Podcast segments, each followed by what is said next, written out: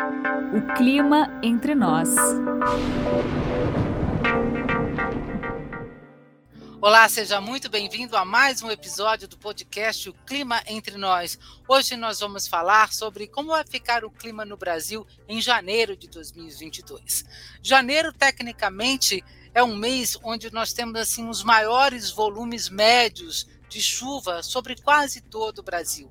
É um mês de muita chuva normalmente, mês de formação de zona de convergência do Atlântico Sul, a zona de convergência intertropical já começa a se aproximar normalmente do Brasil. Claro que isso depende de, da, da, da, da temperatura do oceano no Atlântico Norte, mas já é um mês que a gente começa a ver também uma influência da ZCIT, né? E janeiro é um mês de muita preocupação, normalmente para os meteorologistas. É muita chuva forte, muitos problemas causados pela chuva na maior parte do Brasil.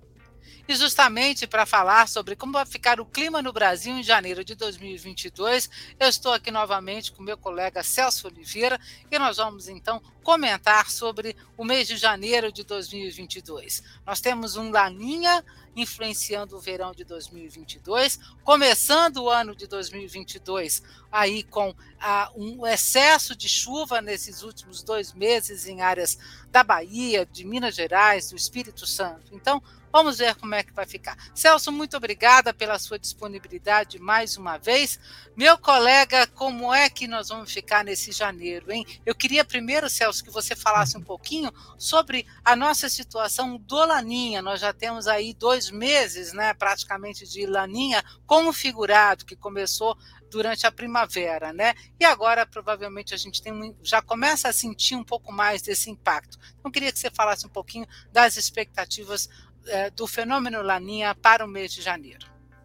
Pois não, Ju. Nós temos ainda o resfriamento justamente das águas do Pacífico Equatorial, configurando esse fenômeno Laninha, fenômeno que varia aí de fraco a moderado, de acordo com a NOAA, né, Agência de Meteorologia e Oceanografia dos Estados Unidos.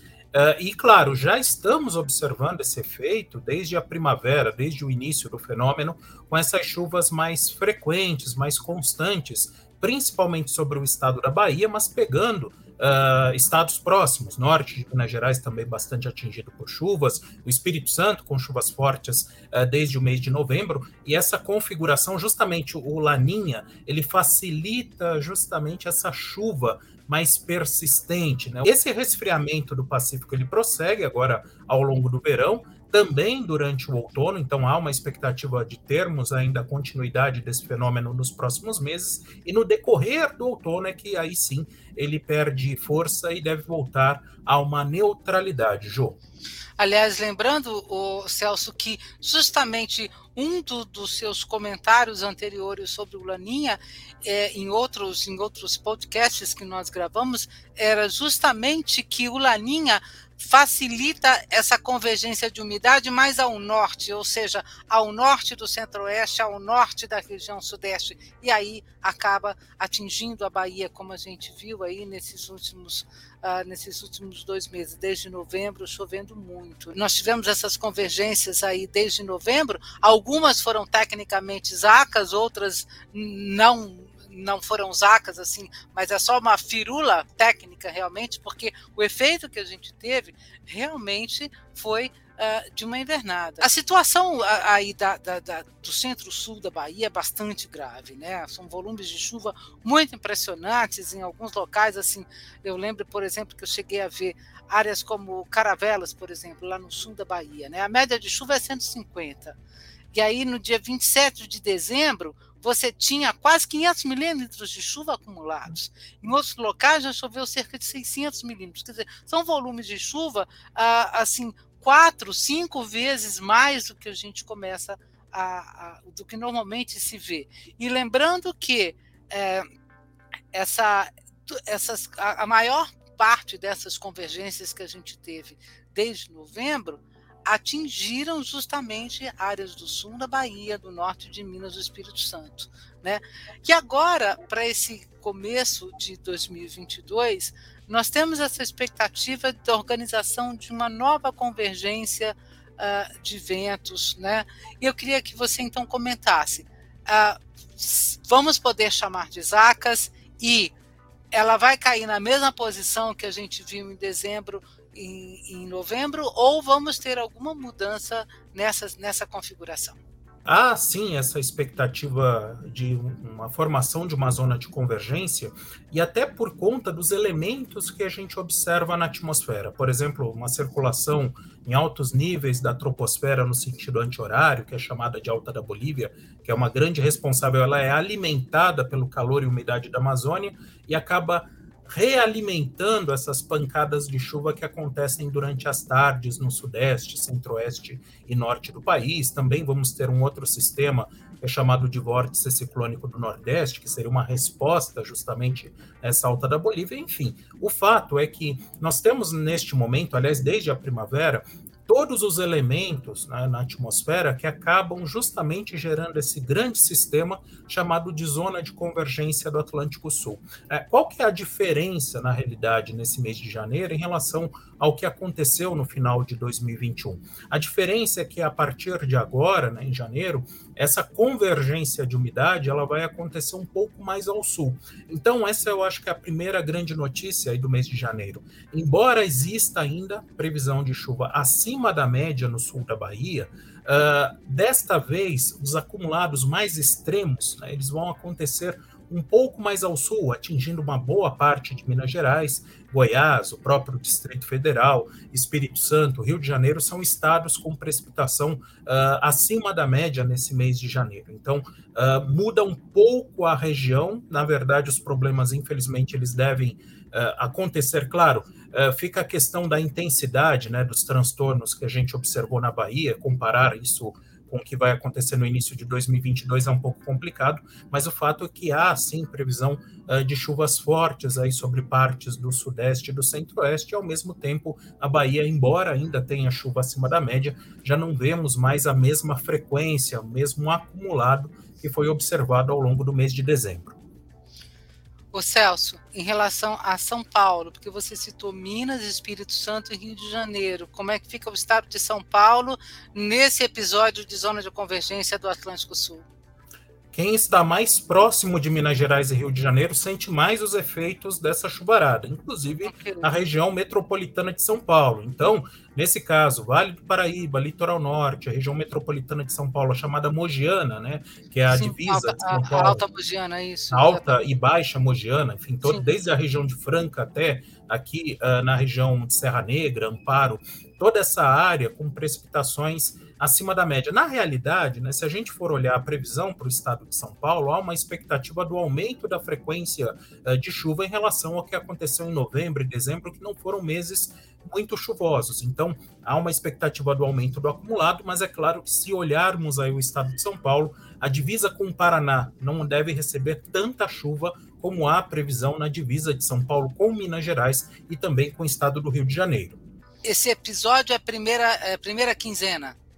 Já há expectativa de chuva na primeira quinzena. Na realidade, João, o que a gente vai perceber nesse mês de janeiro é uma certa mudança do padrão de chuva. Embora é, continue chovendo forte sobre sudeste, centro-oeste, diminua um pouco na Bahia, mas algumas coisas chamam a atenção, até adiantando um pouco, é que, por exemplo, a região sul né, do Brasil, nesses últimos meses, vem sofrendo demais com a estiagem. Embora as previsões até mostrem uma precipitação eventualmente abaixo da média sobre a região sul, veremos também um aumento da frequência da, da chuva so, sobre a região sul em janeiro comparado aos meses anteriores. Então, o que na verdade chama a atenção agora nessas próximas semanas né, de janeiro é que aos poucos essa umidade toda da Amazônia, que ficou muito concentrada principalmente sobre a Bahia, né, nesse mês de dezembro, ela vai migrando gradativamente mais para sul. Fica muito concentrada sobre o sudeste, mas acaba sobrando até, uh, so, acabam sobrando algumas pancadas de chuva também sobre a região sul, coisa que não vinha acontecendo, situação que não vinha acontecendo, pelo menos em novembro e também em dezembro. É uma situação que ah, até podem se perguntar: ah, isso é laninha? Não obrigatoriamente. A gente, na verdade, tem uma mistura de dois fenômenos. Né? Uma questão é o próprio fenômeno laninha, que é o resfriamento das águas do Oceano Pacífico. Mas há pelo menos 10 anos no Brasil, o que a gente vem percebendo é que em alguns momentos, mesmo com laninha, que costuma inibir a chuva no sul, em alguns momentos, por conta de outros fatores aí de mais longa escala, chamado uh, oscilação decadal do Pacífico, o fato é que parte dessa precipitação acaba saindo um pouco do sudeste, se afastando um pouco do sudeste e centro-oeste e migra, né, pelo menos em parte aí do verão, também na direção da região sul. Isso aqui acaba trazendo um certo alívio aí para essa estiagem que vem castigando os três estados da região. Sem dúvida, Celso. Uh, em relação ainda ao, ao, sudeste do Brasil, nós já tivemos aí uh, nesses, nesses meses aí, dezembro, novembro, alguns episódios relevantes de chuva sobre Belo Horizonte, a Grande Belo Horizonte, que teve inclusive deslizamentos, e também no Grande Rio.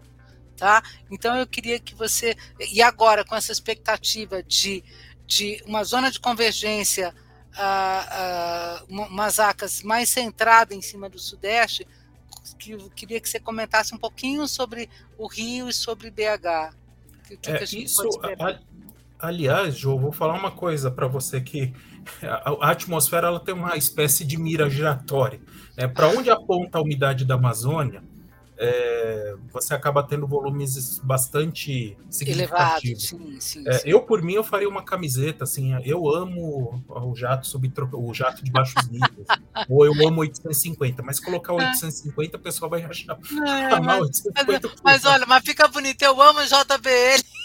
É, alguma coisa do tipo. É. Né? Do, do, aspecto de pensar assim, ele é o grande distribuidor de umidade. É claro, infelizmente, a chuva, se ela é excessiva, duradoura, ela vai causar grandes transtornos. Infelizmente, sim, sim. foi o caso do sul da Bahia, junto com a temperatura do próprio Atlântico, que sim. está mais alta do que o normal. Mas esse cara, né, esse JBN, esse jato, essa umidade, o chamado, o pessoal chama de rios voadores, né, o rio voador, é ele que é o grande responsável aí pela, por essa chuvarada bateu a umidade, onde você tem essa umidade da Amazônia uh, atuando, a chance de você ter uma chuvarada é muito grande, porque os sistemas em altitude, né, essa alta da Bolívia, o VECAM, uhum. vórtices, está tudo funcionando de forma muito intensa é, Exatamente, as engrenagens estão funcionando. Estão a hora que você injeta né, um, uma, uma dose maior de umidade, que é o que o jato de baixos níveis faz, aí entendeu? Quer dizer, junto o fermento, né? Só faltava o fermento.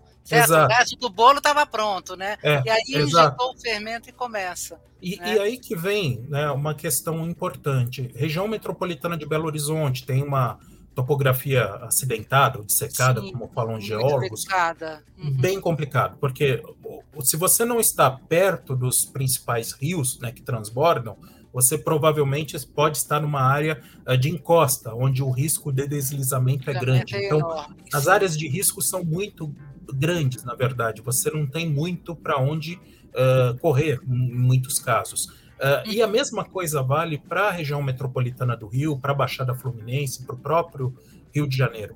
Então, uh, essa umidade mais concentrada agora sobre Belo Horizonte, sobre o Rio de Janeiro, deve trazer acumulados significativos já agora nos primeiros dias de janeiro, é, e isso aos poucos vai umedecendo cada vez o solo. Na verdade, o solo já está muito úmido em Sim. Minas Gerais e no Rio de Janeiro, e isso aumenta a chance uh, de transtornos. Né? Então, eu diria assim: é, se por um lado a boa notícia é que a Bahia passa a ter menos chuva, não que pare, mas pelo menos diminui esse volume em relação aos meses anteriores. Por outro lado, né, esse essa mira giratória ela agora vai na direção de Minas Gerais, vai para a direção do Rio de Janeiro, e na verdade, além da, das duas capitais, né, também tem previsão de bastante chuva em Goiás, e aí, por consequência, pega Goiânia, pega também o Distrito Federal, e a expectativa de, alta, de alto volume de chuva também sobre o estado do Mato Grosso.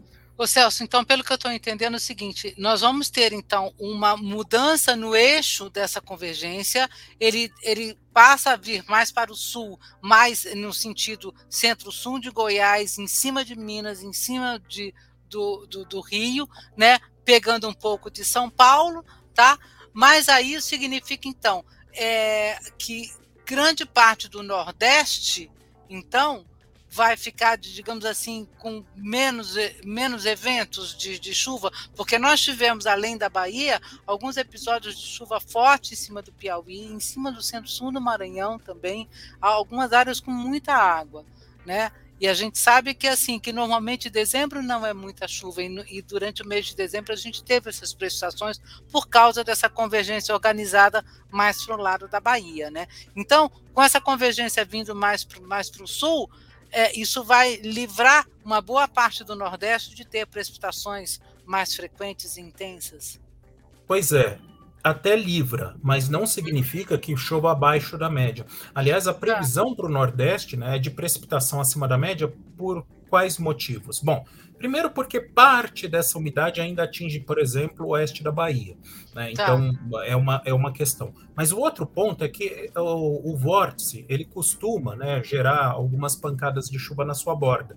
Então, o tá. fato é que uh, vamos ter aí chuvas acima da média uh, no Maranhão, Piauí, Ceará, Rio Grande do Norte, e parte também dessa chuva associada a uma um começo de migração da chamada zona de convergência intertropical. Ah, né? Então a gente fala muito das, de duas zonas de convergência, ah, né? Tá. Uma ACAS, né? a zona de uhum, convergência do Atlântico sim, Sul, uh, mas também temos aí um, um, outro sistema que migra entre uh, uh, a linha do Equador, ora está um pouco no hemisfério norte, ora migra na direção do hemisfério sul, uhum. e agora o que a gente vê aos poucos é que temos aí essa migração. Já choveu muito no Amapá, né, nesse mês de dezembro, e há uma expectativa de que essa precipitação forte espalhe agora uh, na direção do litoral do Pará e alcance também os estados do norte e do nordeste. Então, uh, esse efeito aí de, de vórtice, enfim, mais a, a zona de convergência, uh, deve fazer com que a chuva continue acima da média sobre o Nordeste. Agora, concordo contigo plenamente, o, o acumulado, né, a tendência é que não tenhamos acumulados tão extremos, justamente porque nesse momento específico as ACAS, né, a zona de convergência do Atlântico Sul, ela sim, ela tem trazido aí uh, mais problemas, mais chuvas mais significativas uh, do que a própria ZCIT. Né? Então, uh, nesse momento, a gente vê um Nordeste com chuva acima da média, mas com acumulados mais modestos. Ou, ou pelo menos, Celso, assim, nessa primeira quinzena, né? Com a. Nessa primeira. É, é o, o, pelo menos o começo de janeiro, quer dizer, a gente está falando da organização dessas ACAS agora para o começo de janeiro. Né? Ainda pensando nessa primeira quinzena de, de, de janeiro, tá? Com essas ACAS mais ao sul, Mato Grosso muito bem servido de chuva, então? É, além da conta. Além da por, conta? É, até porque, Jô, se a gente for pensar né, no agronegócio, né, só para uhum. para falar do principal da principal atividade sim, econômica sim. do Mato Grosso, uhum. agora a gente entra é, no período de colheita, né, em janeiro. O plantio Opa, foi muito tá. rápido, é, e agora a grande preocupação dos produtores é justamente com o período de colheita. Então, pelo menos nessa primeira quinzena, que eu tenho falado com os produtores é que, infelizmente, está complicado. Tá? Pra, Muitos pra dias com problemas. É, porque não pode chover. Realmente não pode ficar o tempo tão chuvoso né, para colheita. Uh, precisa de dias mais secos. O grande problema, mas aí entra num outro mérito, é essa justamente você ter uma colheita acontecendo no mês mais chuvoso, num dos meses mais chuvosos do ano. Não, é, não. Então, assim, teve uma questão para o Mato Grosso que foi melhor fazer safra mais safrinha, enfim, é, soja mais milho. Mas existe, existem alguns contrapontos. É, não é o desejável chover muito em janeiro, mas justamente a gente calha justamente dessa questão da colheita de acontecer num dos meses mais chuvosos do ano. De qualquer forma, né, pensando para a primeira quinzena é mais complicado, mas na segunda quinzena devem aparecer mais janelas, por exemplo, para colheita uh, no estado do Mato Grosso. Ok. Uh, para a gente terminar uh, essa primeira quinzena, um pouco do sul do Brasil, nós vimos aí uh, no, no, no, final de dezembro temperaturas de 40 graus em cima do Paraná e isso também em cima do Rio Grande do Sul. Quer dizer, além da pouca chuva em cima do sul do Brasil, a gente pegou aquela massa quente, porque a frente fria que passava lá pelo oceano com uma massinha é, polar muito boba que não deu conta, imagina, sabe? Na, no, na, no, no solstício, Certo? Não dá conta, meu filho. Aí é, é, são muitas e muitas horas de aquecimento e ou você tem muita chuva ou você tem muito frio para não para segurar o aquecimento, né? E não foi nada disso que a gente teve, então assim, o que deu mesmo foi muito sol e temperaturas de 40 graus no sul do Brasil, né? Então, essa primeira quinzena, como é que fica aí o sul em relação a esse calor e também as condições de chuva? Até volta a chover sobre a região sul nessa primeira semana de janeiro, mas Opa, há uma tá. expectativa tá. de diminuição da precipitação posteriormente. Então, se a gente for olhar, né, a, a, claro, a chuva pode trazer algum alívio nos primeiros dias de janeiro, uhum. mas é, o que a gente percebe ainda são pancadas mais localizadas. E além disso, né, na segunda semana do mês, quando voltar a diminuir a precipitação, a temperatura volta a disparar na região sul. É, como eu disse no início, há uma expectativa de mudança, de mudança no aspecto de aumento da frequência da chuva. Mas, é, infelizmente, isso não vai acontecer de uma vez, que seria o ideal, na verdade, essa chuva forte, essa mudança do tempo para ontem. Né? Uh, então, a gente vai perceber até mais esse efeito né, do aumento da chuva mais para a segunda quinzena, diminuição do calor, mas realmente a primeira quinzena ainda vai ser caracterizada por pancadas mais isoladas e principalmente a segunda semana do mês vai ser muito quente ainda na região sul. Ok. Bom, vamos passar para essa segunda quinzena, então, de janeiro. Uh, então, vamos iniciar a primeira quinzena com a zona de convergência do Atlântico Sul. Ah, e aí a segunda quinzena, vamos ter outras acas, não vai ter acas? O que, que rola na, na, na segunda quinzena, assim, que seria relevante você comentar? Olha, com relação à segunda quinzena, né, o que chama a atenção é, é, justamente alguns pontos aí. Diminuição da chuva, né, enfraquecimento, não que pare por completo, mas vai chamar atenção. Uh, precipitações abaixo da média né, sobre áreas do Maranhão, Tocantins, Pará, uhum. Mato Grosso, Rondônia, Acre, enfim partes do norte, nordeste, até do centro-oeste, no caso do Mato Grosso, devem ter precipitação inferior à média. Isso porque justamente aquilo que eu comentei, a umidade ela vai descendo cada vez mais para o sul, é, a ponto, né, justamente nessa segunda quinzena, em alguns momentos, termos até precipitações, alguns municípios terem precipitação até acima da média, pensando na média quinzenal, né, não da ah, média mensal, okay, mas na quinzenal. Uh, tá. Então, isso vai ajudar, eu diria, ajuda todo mundo. Ajuda em que aspecto? A diminuição da chuva mais sobre o centro e norte do país permite, principalmente, a reestruturação da, da, enfim, a infraestrutura, né, ela pode ser recuperada em função dessa chuvarada toda que vem acontecendo. É claro que tem ponte que caiu, tem várias, vários problemas aí que aconteceram sobre o centro e norte do país. E aí você tem condições, né, com a diminuição da chuva, de reparar parte aí da, da, da, estrutura dos municípios. Além disso, pensando em agronegócio, começa, acelera mais esse, esse período aí de colheita. Uh, e por outro lado, né, a volta da chuva mais forte na segunda quinzena de uh, janeiro para o sul, Claro, parte, infelizmente, da produção agrícola se perdeu, mas ainda tem uh, bastante área uh, lavoura instalada que ainda precisa de chuva e que pode ainda render bem, desde que essa precipitação ela continue com uma certa frequência até o final do ciclo.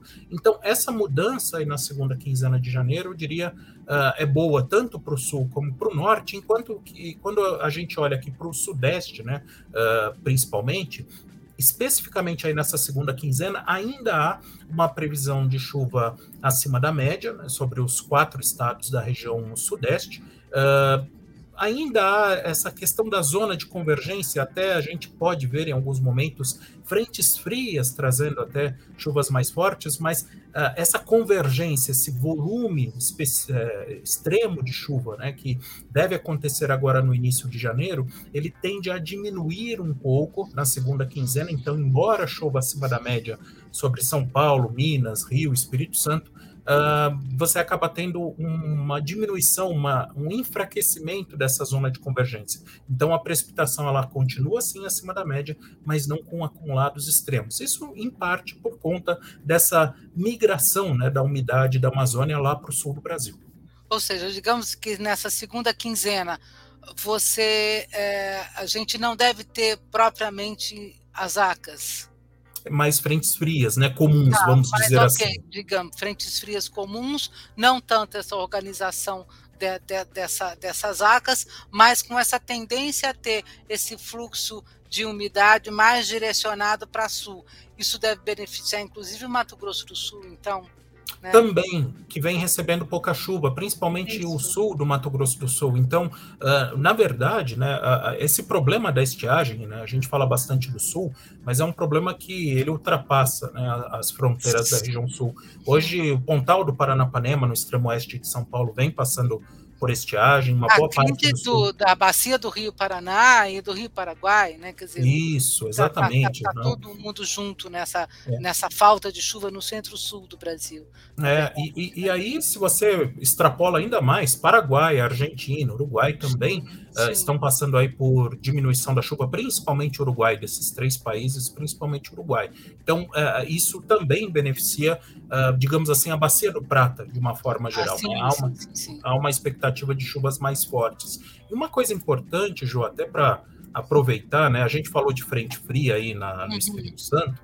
É, laninha e calor não combinam tá, no Brasil. Isso é uma coisa que eu falo sempre. Tá? E assim, tá, faz calor? Faz, até faz. Enfim, a gente vê sim alguns dias abafados. Mas ainda continua funcionando bem essa história de passagem frequente uh, de frentes frias pela costa do Brasil. E isso, principalmente nas praias, acaba fazendo Uh, digamos assim, para quem gosta de calor, né, acaba fazendo um estrago grande, porque você pode até ter dois, três dias de calor, mas volta e meia passa uma frente fria e acaba declinando a temperatura. Por isso mesmo, a previsão não é de muito calor uh, na maior parte do país. Uh, apenas a região sul, aí, justamente por conta dessa questão de estiagem, uh, deve ter temperaturas acima da média histórica. Já sudeste, centro-oeste, norte e nordeste, com temperaturas próximas da média histórica. É claro que, dependendo da região que a gente for falar, é claro que faz calor o ano todo, né? mas não há previsão de calor extremo.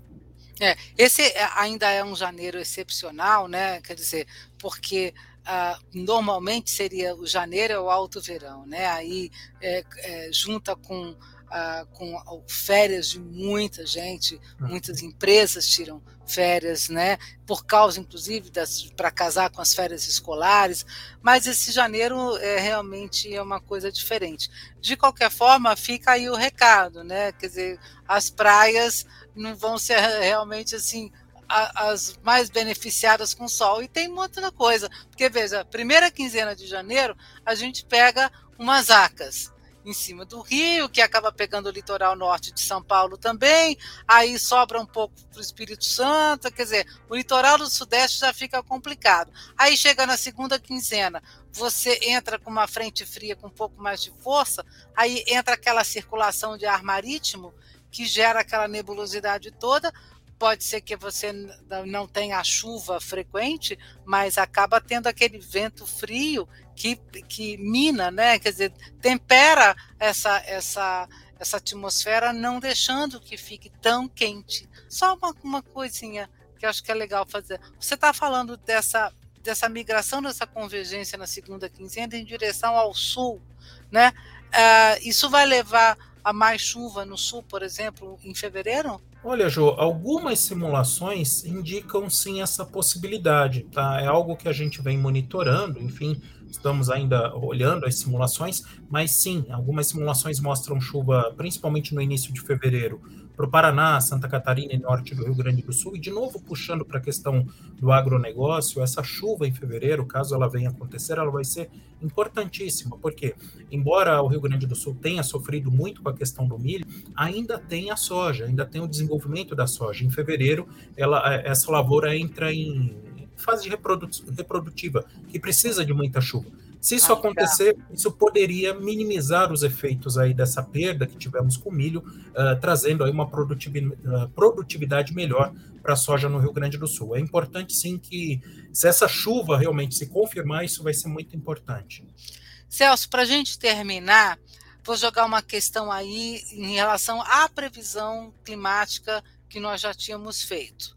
A, a previsão climática original que a gente tinha era de que ah, o mês de janeiro terminasse com menos chuva do que o normal em muitas áreas do sudeste e do centro-oeste do país. Agora nós temos a, a chance dessa formação de uma zona de convergência do Atlântico Sul na primeira quinzena. Isso vai alterar esse prognóstico?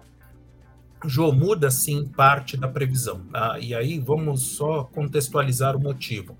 É, uhum. Nós tínhamos nas previsões passadas uma migração da chuva forte, da umidade, que hoje está na altura da Bahia, na direção justamente da região sul. Tanto que havia uma expectativa de chuva forte sobre a região sul ainda na primeira quinzena de janeiro. Então, se isso realmente acontecesse, essa precipitação, essa umidade passaria muito rapidamente por sudeste e centro-oeste, até teríamos chuva forte sobre as duas regiões, mas não seria suficiente para alcançarmos aí o acumulado total mensal ou ultrapassar esse acumulado.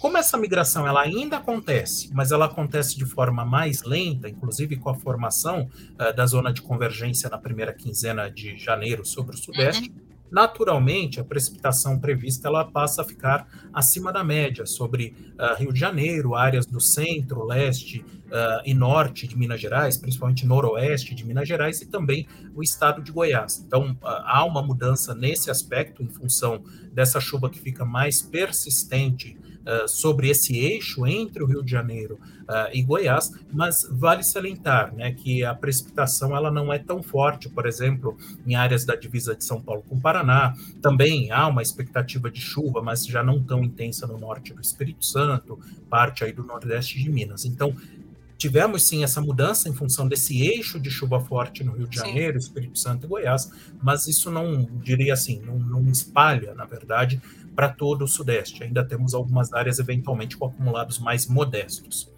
Ok. Olha, Celso, eu agradeço muito aí as suas explicações. Te desejo um ótimo 2022, né? Muita saúde, que a gente tenha também assim boas previsões, né? Porque é, é sempre uma época, o verão é sempre uma época complicada. E para você, caro ouvinte, eu desejo um feliz 2022, que a gente tenha mais harmonia, que a gente consiga aí ter uh, mais saúde, né? E melhorando para a gente ter uma vida já normalizando. Você sempre pode contar com a Climatempo, com a informação da Climatempo para ajudar a sua vida, o seu negócio. Você pode entrar em contato com o podcast Clima Entre Nós através do nosso e-mail podcast@climatempo.com.br. Muito obrigada pela sua escuta e até a próxima.